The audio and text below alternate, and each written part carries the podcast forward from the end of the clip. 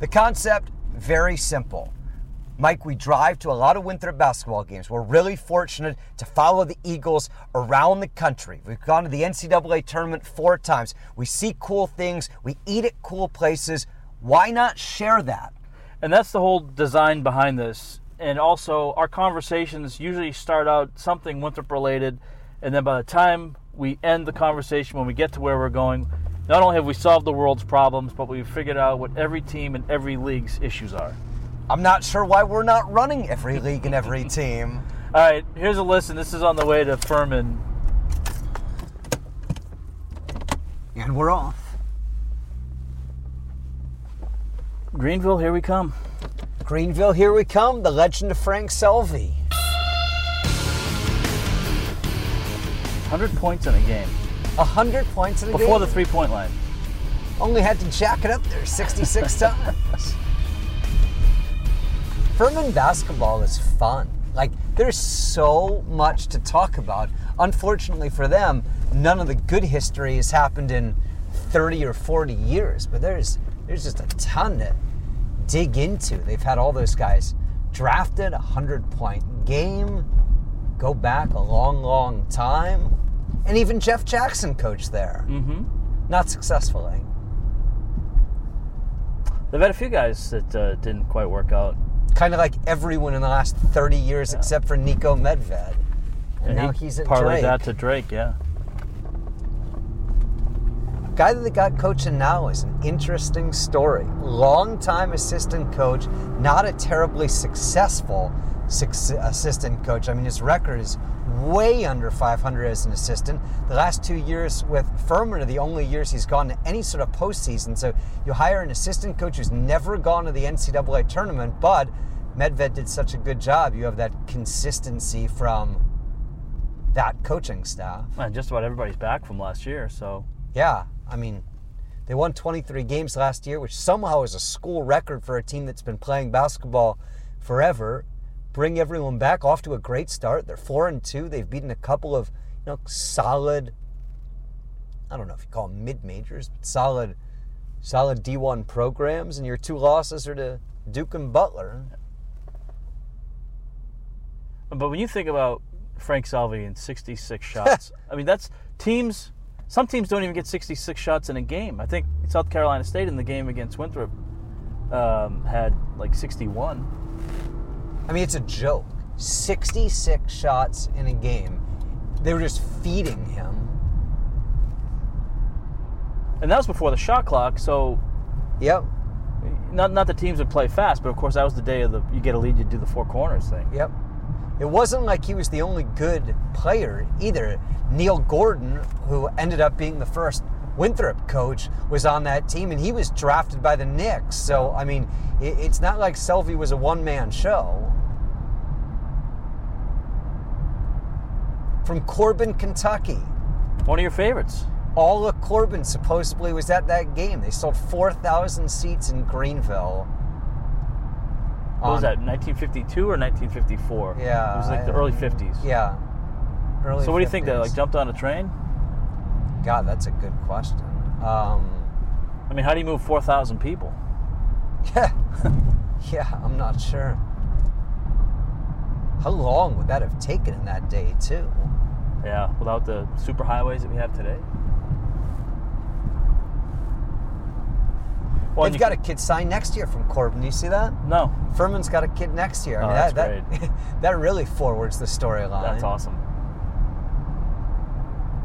It'd be even better if it was if there was a purpose to it, not just like a random. Yeah. But I, my guess is they probably just saw the kid and said, "Hey, we like him." They did some digging, and he happened to be from the same town. Exactly. That's not how I would tell the story. No, that's definitely not how I would tell the story. And the original story on Selvy is that the coach of Furman was at a high school practice, kind of just hanging out, looking for players, not specifically looking for one guy or another, and the Corbin team went out there and there were like several guys that he's like, yeah, that would work, yeah, that would be great. And then it was kind of before, I think Selvy was like a sophomore or a junior in high school. Obviously, recruiting wasn't the same as it is today, and he signed. And then later on, he got offers from the big boys, Kentucky and Tennessee, mm. and he honored the commitment to Furman, and the rest is history. sixty-six shots later.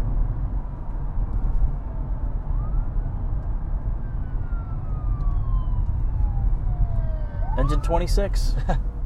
I actually had uh, lunch there one time. Engine Twenty Six.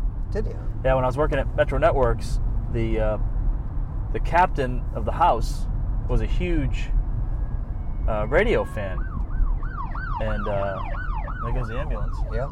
And uh, so he called in one day because I think somebody that was doing I was doing sports and news, but you know obviously we did traffic at Metro too, and he called in either to like give a tip or like correct somebody or do something, and they just started talking.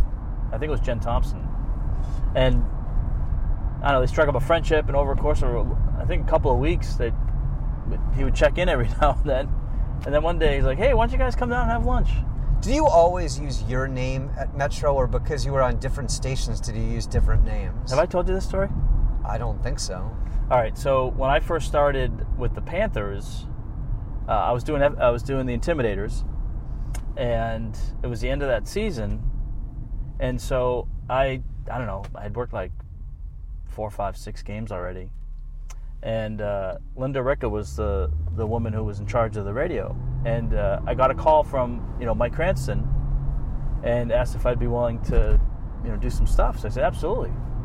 So I said I probably need to run up by the Panthers, and so. Now, and now you got to remember, this was two thousand one, and it was still very, somewhat territorial between oh, radio yeah. stations. I mean, you couldn't just work tr- at one station and then have your stuff aired on another. I tried as a freelancer once, and it would have been two thousand three, summer of two thousand three. I was working for Cranston at Metro Networks, and obviously that relationship was fruitful for both of us because yeah. we ended up at Winthrop after his time at Winthrop. But I was doing stuff for him, and I got a call from Brett McMillan. He wanted me to do some sportscasts at B T, and I went over and did that, not really thinking. I'm just out of college. Cranston called that night and just killed me for reamed it. Out. Yeah, just reamed me out. I'm like, you're paying me, you know, yeah. a, a beer money. Right. So I I I, uh, I think in those days I probably called. I called her, called Linda. I said, hey, this is what's going on. They want me to do some sports updates on W F N Z. And she said, well, we've kind of already invested in your name. And I was just producing. It wasn't like I was on air, right? She said, but I'm not, I don't want to hold you back from this. So it's okay if you do it, but you have to change your name. Really? Yeah. So what did you use? Paul Michaels. Paul Michaels. We're and, back at Timmins Arena with Paul Michaels. I'm Dave Friedman. No, but so the, the other funny part of that story is so one of my friends, you know, I didn't tell anybody the story. I just started doing updates as Paul Michaels, and he calls me after one of the updates. He's like, did I just hear you on W F N Z doing updates in the middle of the day? I said, yeah. He's like, why the hell are you Paul Michaels? So I, you know, I explained the story, and he got it. So every now and then, um, you know, whether it's Panthers postgame, you know, so after the end of the season, she left. So I went. So I went back to using Mike Pacheco. I mean, that the best story is the Cranston story on that. Oh yeah, right. I mean, yeah. that's he was on F N Z. So doing- he was on F N Z, and then Mike Kellogg came down from Boston. And, you know, Mike wanted to shake things up, and he didn't really particularly care for Mike Cranston's voice and his style. Maybe it was just he just wanted to freshen things up a little bit. So he, he called Metro, and he said, listen, you know, this guy can't do updates for us. And then I think, you know, I don't know, eight months or a couple, maybe a year or two go by. And I, I think as the story goes... They were in a pinch They were in a pinch, something. and so... Uh, so... Mike Cranston changed his name to Matt Worthy, which is kind of a takeoff of Not Worthy, and nobody complained. And then he did it again, nobody complained. And then I think somebody, I don't know if it was like Julie Taché left or somebody, and they said, so what do you think of this Matt Worthy guy? And Kellogg was like, yeah, he's fine. But he did that for years. Yeah. He was Matt Worthy. He was Matt Worthy for years. Until he left in like one, well, he must have left uh, oh six, right? Yeah. oh five, oh six. Yeah, I mean, he did like five or eight years yeah, as, Matt, as Worthy, Matt Worthy, who was a lot better than Mike Cranston. Much better than Mike Cranston. So I have a buddy who, whenever he hears me now, whether it's like doing the Winthrop games or on the, he'll text me. He's like, "Hey, whatever happened to Paul Michaels?" You got to keep him in reserve. I agonized over that too. I was like, "What am I going to use?" And I remembered the story of somebody said, because there's always different, like, you know, the, like the what's the like your porn name is uh, right, yeah, like your the, your, your first dog, dog, your first dog, and your the, the street, street address dog. of your like, first yeah, house, exactly. your house you grew up in, yeah. So I didn't think Frisky Florence was going to be a good sports name. Yeah, I, I, my, mine is Bonker Legend.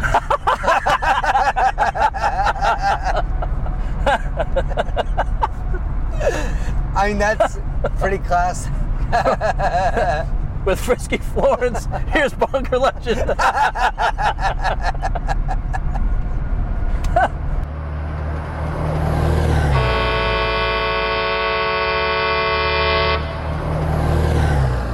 What's going on in Tennessee with the, the coaching change? I mean, when you look at, I looked at Phil Fulmer's record last night. Now, granted, it was seventeen years.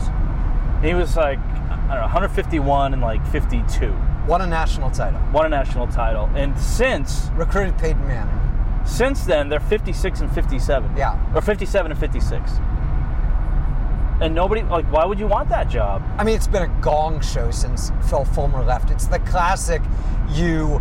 fire a guy who is good or pretty good but not great, and you're unable to hire someone as good or better, and then it's one failure after another, yeah. whether it be on the field with Derek Dooley or off the field with Lane Kiffin, and it has been a nightmare. And, and if you're the A D now, and everyone that I talk to says that he is a competent, pretty thoughtful guy, but you've got an absolute mess on your hands. But now what what you're telling your fan base is that they have veto power. Yeah, that's scary. And that's scary. Yeah, that's that's Who was scary. it, Lee Alia, the Cubs uh, Cubs manager, had one of those famous rants, and I think somebody was asking him about, you know, fans thinking about moves, and he said, hey, if I start making moves because of the fans, I'll be joining them shortly. I, fan is short for fanatic, fanatic. Yeah. And fans think that referees are biased, and fans think you should throw the ball on every down and you shouldn't punt. I mean, you, you have to have an adult running the ship, and, and that's the ironic part. Greg Schiano is the definition of professional. Yeah. He went to Rutgers after a terrific pedigree coaching under really well thought of coaches, and you don't win at Rutgers. And yeah, his career record is within a game of five hundred, but he took a program that had been bad for fifty years, made them respectable, yeah. made them relevant, N F L experience, and all of the stuff about Penn State.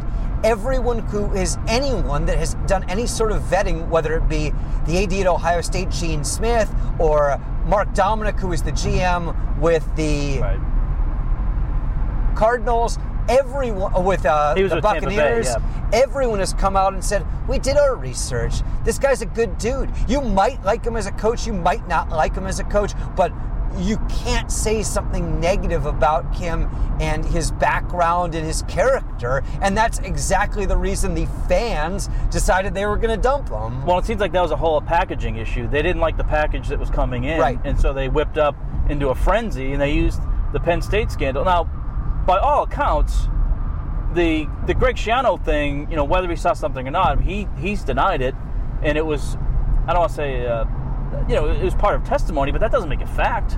Right. And I mean, that, so that's what's scary is that, you know, these people just kind of like whip themselves up into a frenzy, and then they use that as an excuse on the heels of, uh, you know, the, the Title nine situation going on there, which is also kind of ironic because they were kind of okay with letting that stuff fly. Re- remember, and now all is, of a sudden it's an issue. This is the same university that ran Cuonzo Martin out of town essentially because the color of his skin. I mean, again, there was a lot of innuendo, and, yeah. and Cuonzo ended up being the one that left himself, right. but it was uncomfortable. The fans liked Bruce Pearl, Bruce cheated, Bruce got in trouble, they hired Cuonzo Martin, who did everything right. I mean, he, he achieved on the court. They didn't have major problems off the court, but they just never really liked Cuonzo. Right. And, you know, it, it's the unspoken truth, but there is an element of the old South that prevails there. Yeah. So right now we're kind of boxed in between two huge eighteen-wheelers. If we could get one of them to honk their horn, that would be outstanding. If we stay behind them in this current formation, we'll get to Greenville at about five o'clock. I think the bigger concern, though, Dave, is that from an institutional standpoint, I mean, you hire you hire an athletic director to, to hire the coach. Exactly. And, and you have a coach who does the job. Now, this is not a pro situation. In the pro situation, I had someone tell me one time, a great line, I forget who came up with it, but, uh, you know, owners own. You know, owners own, general managers general manage, and coaches coach. And that's... that's. But and, if you hire the the A D, and his job is to hire a football coach, and you veto the hire he makes the football coach, what is his job? Yeah. What? Why did you give... I mean, you hired him because you believe he's the best person for the job. Right. You trust his judgment. He's got a good track record. Whatever it is, now his first major decision... You veto. If you're him and there's a job open at Washington State, well, why are you continuing to hang out there? Yeah. They've had a lot of problems at Tennessee, and I know a lot of the alums, they want Phil Fulmer to be the A D and David Cutcliffe to be the coach. Isn't that ironic? There's the same dudes they ran out of town ten, twelve, fifteen years ago. And David Cutcliffe wouldn't touch that job with a ten-foot pole. He's on record talking with... Uh... The News and Observer today, Steve Weisman, who used to cover Duke, now covers N C State, but, you know, multiple times this has come up, and Cutcliffe each time has said, no, I want to stay at Duke. I'm happy did, where I'm at. Did you see Pat Forty's article last night? I did not read that, no. So yet. Tennessee fans wanted Mike Gundy, who's at right. Oklahoma State that. and has right. done a terrific job. And, Forty, and wouldn't it be wouldn't it be interesting if in a few days we we hear of a new contract extension at Oklahoma State? Yeah, exactly. I, that might have already happened. I mean, but so... Gundy has some stuff in his background, not the same as Schiano, but kind of a parallel. There's some baggage really? there. But the Tennessee fans saw his record at yeah. Oklahoma State, and, and by God, no one brought up yeah. that sort of baggage. I mean, it, it's just... They want someone that's going to win eleven football games, and maybe they'll find him, and probably they won't, but... It's a total scapegoat situation. But this is why you don't want fans involved to that extent in hiring of a coach, because the fans want to win the press conference and the athletic director wants to win games. Yeah, it, it, exactly. I mean, flashy doesn't matter. I mean, Nick Saban isn't sexy or exciting except for the fact all he does is win. Art Modell told Robert Kraft around the time that he was, you know, that coaching thing happened with that whole thing with Belichick, and he said, yeah, you want to stay away from Bill Belichick. What if he had listened to that advice? Yep. Yep.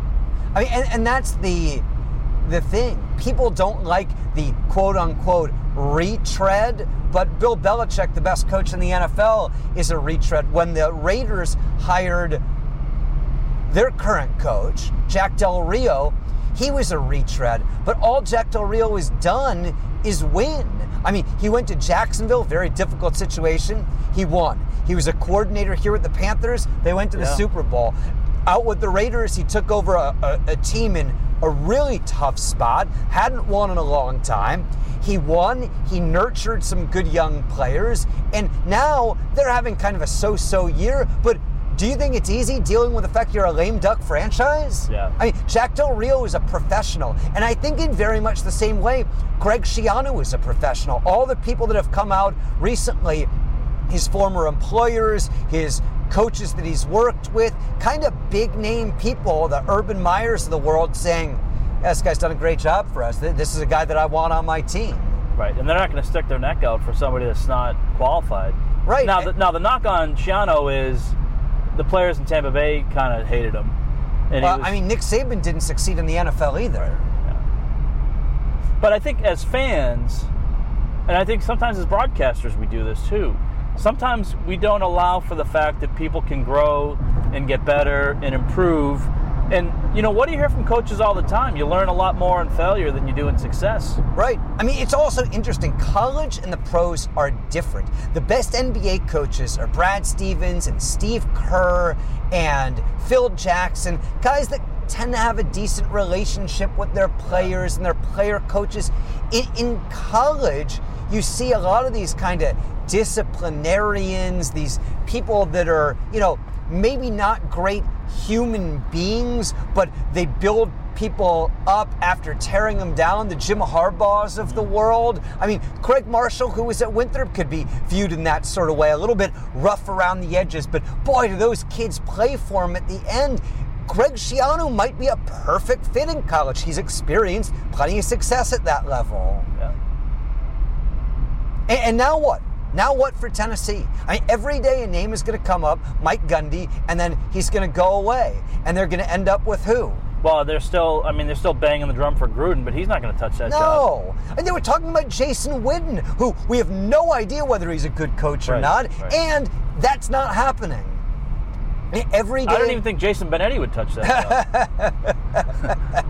I, I just, I mean, if it's Jeff Brom, if it's Mike Norvell, like, are we sure those guys are better than Greg Schiano? You know, it almost has to be a guy that has Tennessee ties now. Yeah, because probably. if you're not if you're not a Tennessee guy, like if you didn't coach at Tennessee as an assistant, or if you didn't play at Tennessee, why would you want that headache? Yeah, there's very little in-state talent, and while for sure the S E C has a lot going for them, and Tennessee has great facilities and all that sort of thing, the competition level is extremely high. The pressure is ridiculous. The expectations are unbelievable. I mean, it's not as though the other schools in your league aren't trying just as hard, if not harder, than you are. And a team like Georgia has way more in-state talent. Florida has way more yeah. in-state talent. Like, you have to be reasonable. Nine and three is good. And now you're going to try to go find someone that, you know, y- you've You've put yourself in a tight box as to who is willing to come.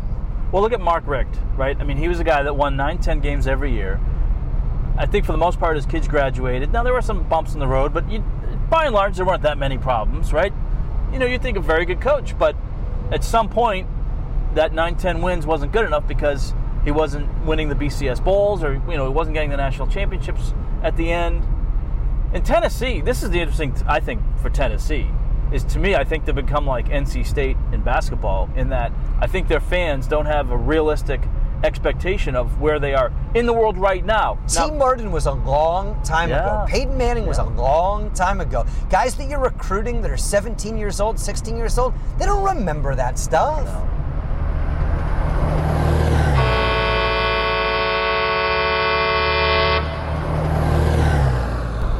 Let's talk about Eli, because, you know, it's the age-old argument, right? A guy who has a great tenure with the team, he wins two Super Bowls, he's the guy. Giants stink this year, where they have two wins, and now they want to go younger. They want to look at some of the younger quarterbacks, although people in New York have already seen Geno Smith, who is going to be named, who's been named as his replacement. I think the way it was handled, though, Dave, I mean, it, they sent out a release, and then Eli basically did the locker room Uh, in front of his locker interview. I feel like how that was managed was not really done the I best agree. Way. It was coordinated poorly. The messaging was bad, but it's absolutely brilliant. This is a seventy-sixers situation. If you're going to be bad or mediocre, you need to be awful. That's how you end up with Joel Embiid. Yeah. That's how you end up with the Rookie of the Year, maybe one of the great young players in the last ten years in the N B A. You tank. And if Eli Manning continues to play, there's a pretty good chance that the Giants are going to win a game or win two games. And the Giants right now have the third worst record in the N F L. But the 49ers, who have a worse record, have Jimmy Garoppolo. So they're probably not going to be drafting a quarterback. The Giants, for their future, need the Ben Simmons, right? Right. And the Ben Simmons is either Sam Darnold or Josh Rosen. Right. And you cannot take any risk that your aging but borderline Hall of Fame quarterback Eli Manning wins a game or two and you don't get one of those top two quarterbacks. It's a quarterback-driven lead. I don't know if those top prospects are going to be great, but you can't be the Browns and go a decade without having that hope. You gotta get one of those Southern California college quarterbacks, and you're in a position with just over a month to go in the season that you can lock one up by losing out. I, I think the Giants handled it poorly. I feel bad for Eli, but I think there's a really good chance he's gonna play in Denver or Jacksonville and have a real chance yeah. to go to the playoffs and maybe do even more next year. But if you're the Giants, it's absolutely the right move. You don't handle it well, but in the end, you're shot at the Ben Simmons that revitalizes the franchise, the Jared Goff type guy, the Carson Wentz type guy. The chances that are increased exponentially by not winning anymore. Geno Smith is the perfect quarterback. You know he's not going to win. Yeah, put him in there. I mean, if you could not... two and fourteen, here we come. If you could not use Geno Smith and get away with bringing in Tim Tebow, you should probably do that. I mean, it is the guy that uh, that was injured at the beginning of the year for Florida State, is he available on one leg? I mean, that's what they need to do. They they want no chance of winning. Wouldn't and, it be funny if he comes in and wins, like, the last, you know, four of the last I, five games? A- anything's possible, but, I, I mean... I write this blog on a regular basis about tiers of N F L teams, and you have, you know, the Patriots and the Steelers and the Eagles, they're in the top tier, and then the Panthers and the Saints and Seattle, they're in that second tier, and, and I've debated over the last month, where are the Giants? Are they in the bottom with Cleveland and San Francisco, or are they in the tier just above that? And the problem is, for them, with Eli Manning, they beat Kansas City a couple weeks ago. They're in that second to bottom tier. That second to bottom tier is going to be draft pick three, four, five, six, seven, eight, nine, something yeah. like that. They can't afford to draft fifth or sixth. Then they're going to have to fork over first round picks in the future to trade up to get the first or second pick. They need to lose. They have to get Darnold or Rosen and have a path in the future. And there's really no way loyalty plays into it anymore. I used to be of the opinion, this was going back many years, that, you know, if a guy played really well and was a veteran and, and was like the guy that, you know, it earned the right to finish his career or had a little bit more say in how his career end, winds up. But now, in this day and age, you can't. You just can't do that. I mean, it's it's nice if you can make it work out. Eli Manning is going to go into the Ring of Honor. He's going to have his number retired. All of those things. This is not a fun end. This isn't a pretty end to the end of his career. But Peyton Manning got off the deck and left Indianapolis yeah. when they chose Andrew Luck and won a Super Bowl. It's not the end of the world. Willie Mays played the end of his career with the Mets. Joe Montana played with Kansas City. The breakups aren't necessarily pretty, but the Giants have to do what's best for their franchise.